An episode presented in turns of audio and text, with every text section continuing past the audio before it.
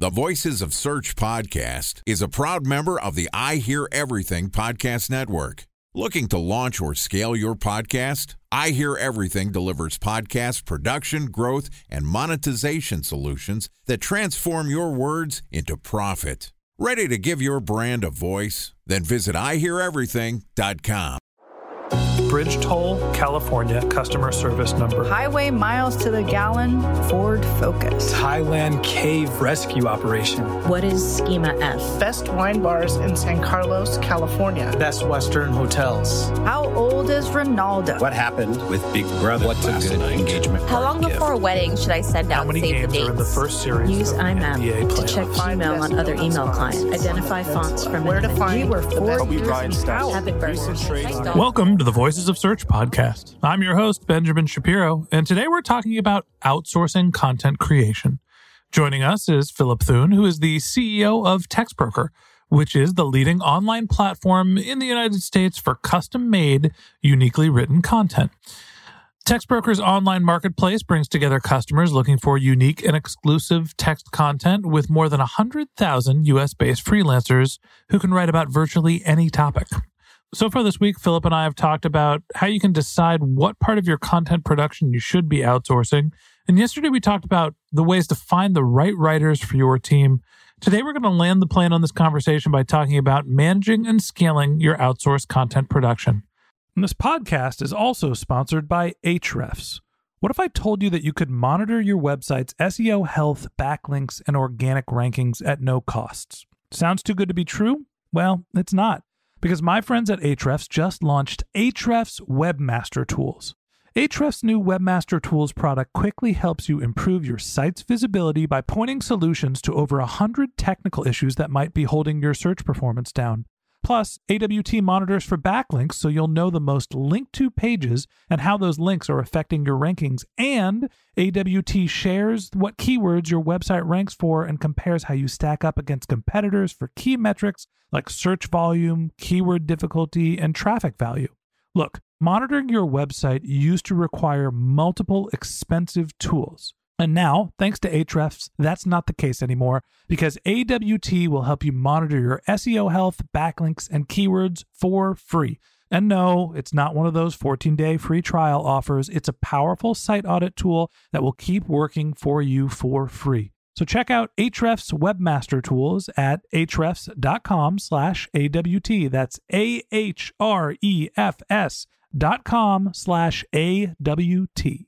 All right, on with the show. Here's my conversation with Philip Thune, CEO of TextBroker. Philip, welcome back to the Voices of Search podcast. Thank you. Excited to have you returning on the show. We kind of talked about everything but the content management so far. We talked a little bit about putting together a content strategy where freelancers should fit into that. And yesterday we talked about the dynamics of finding the right staff, building the right team to help you keep your content production consistent. I want to talk a little bit about what you do when things are going well.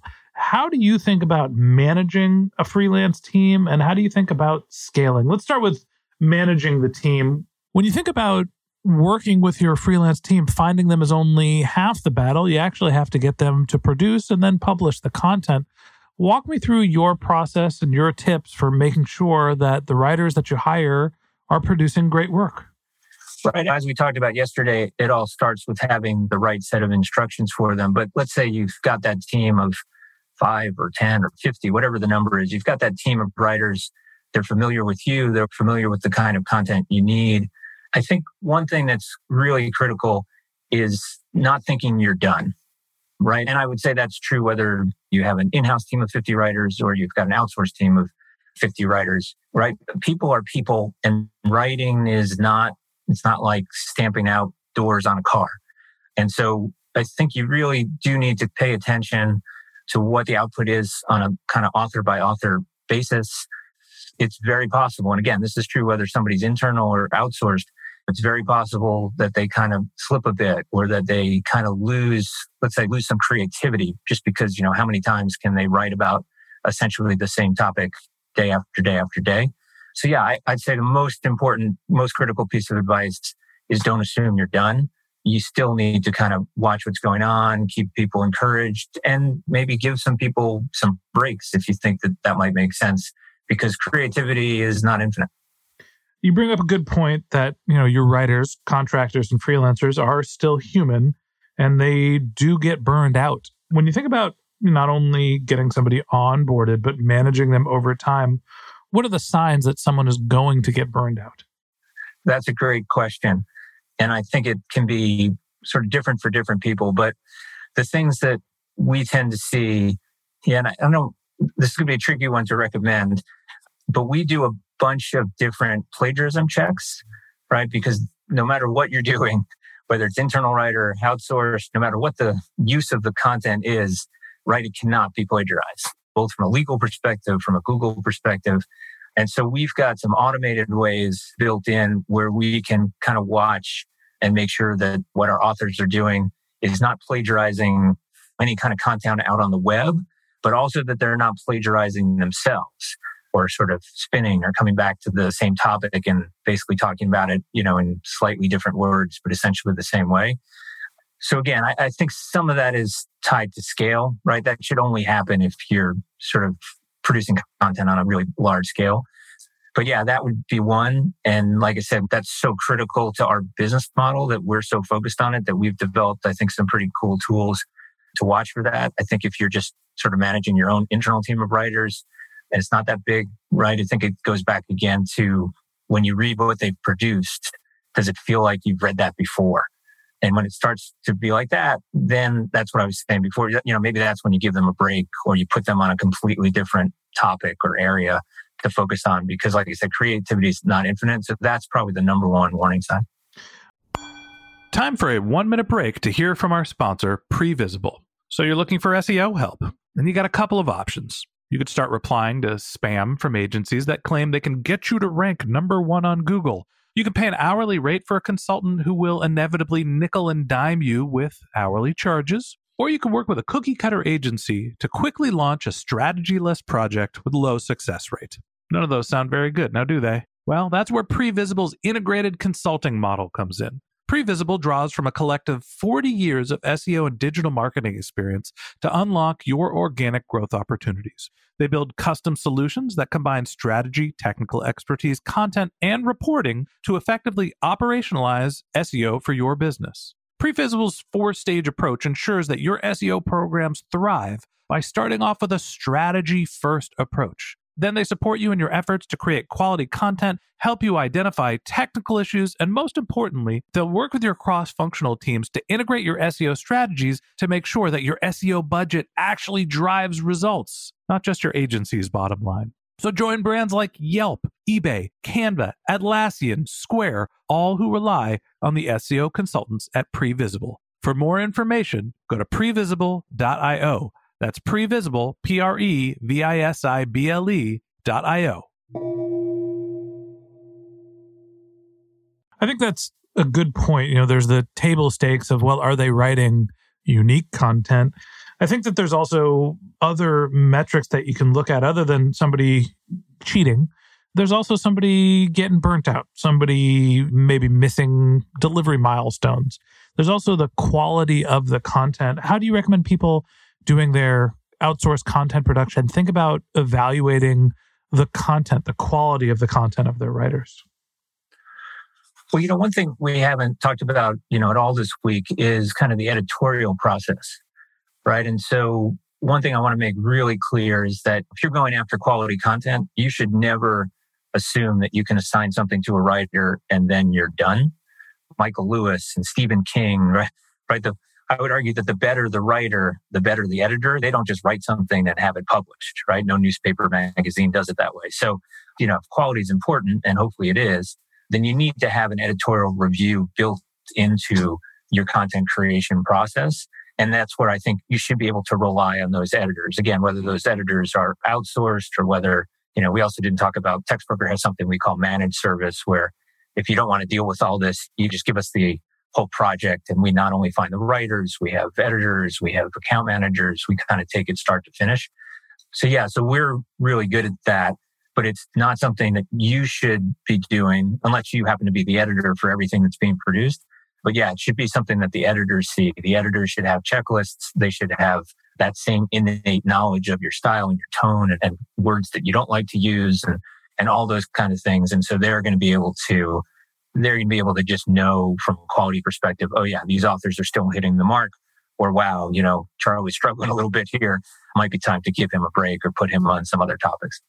Yeah, I think that that's one of the things that I was surprised to learn when I was trying to do content production at scale. You mentioned, you know, working at eBay. I was part of the team that managed the relationship with Textbroker at eBay. And the idea that when you're producing thousands and thousands and thousands of pieces of content, you can't have in house editors to do that as well. And so, one of the secrets to scaling is not only doing your content production with outsourcing, it's doing your editing as well.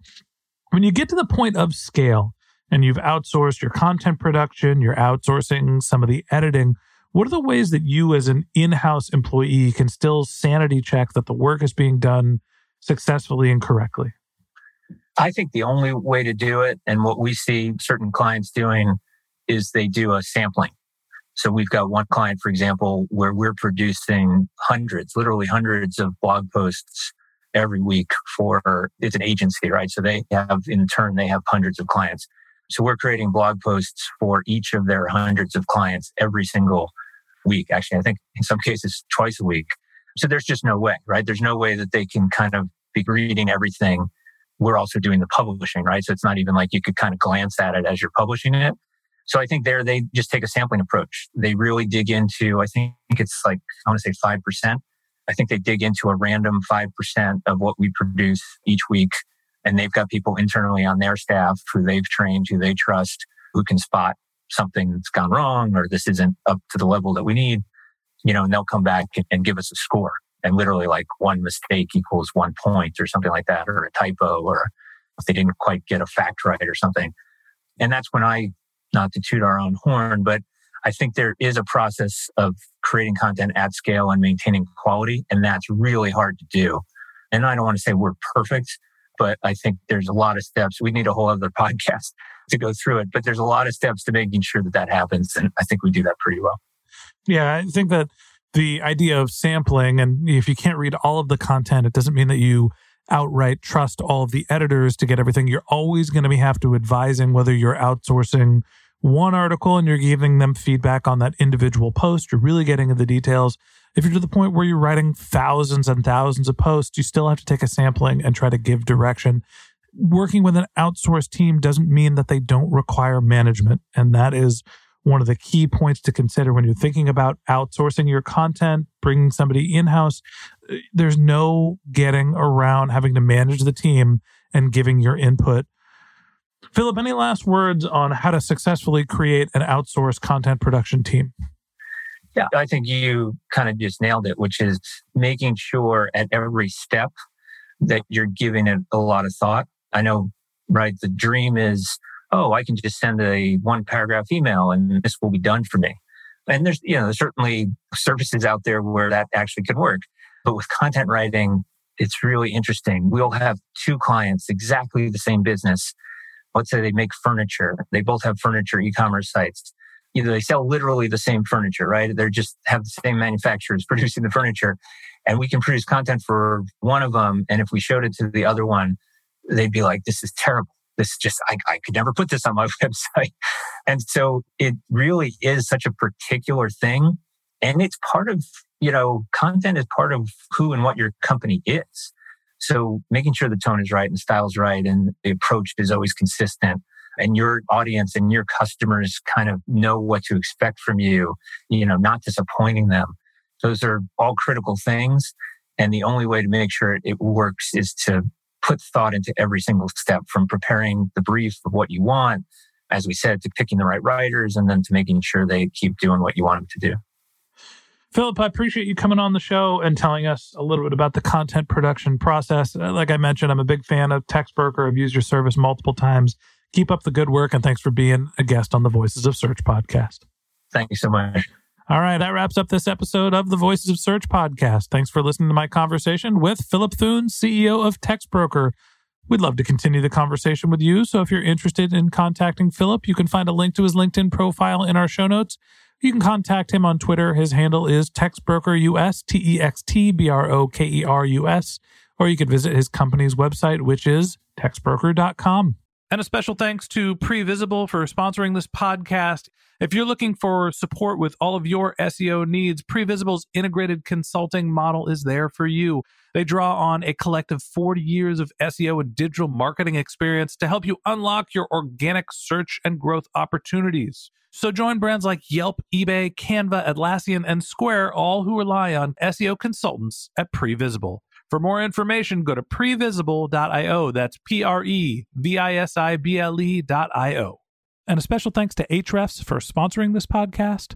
Monitoring your website used to require multiple expensive tools, but that's not the case anymore thanks to Ahrefs because they just launched their Ahrefs Webmaster Tools product, which monitors your SEO health, helps you keep track of your backlinks, and gives you the insight into what keywords are performing for free. So check out Ahrefs Webmaster Tools at ahrefs.com slash AWT. That's Ahrefs, A-H-R-E-F-S dot com slash A-W-T. Just one more link in our show notes I'd like to tell you about. If you didn't have a chance to take notes while you were listening to this podcast, head over to voicesofsearch.com where we have summaries of all of our episodes and contact information for our guests. You can also send us your topic suggestions or your SEO questions. You can even apply to be a guest speaker on the Voices of Search podcast. Of course, you can always reach out on social media. Our handle is Voices of Search on Twitter, and my personal handle is Ben J. Shap, B E N J S H A P. And if you haven't subscribed yet and you want a daily stream of SEO and content marketing insights in your podcast feed, we're going to publish episodes every day during the work week. So hit the subscribe button in your podcast app, and we'll be back in your feed soon. All right, that's it for today. But until next time, remember the answers are always in the data.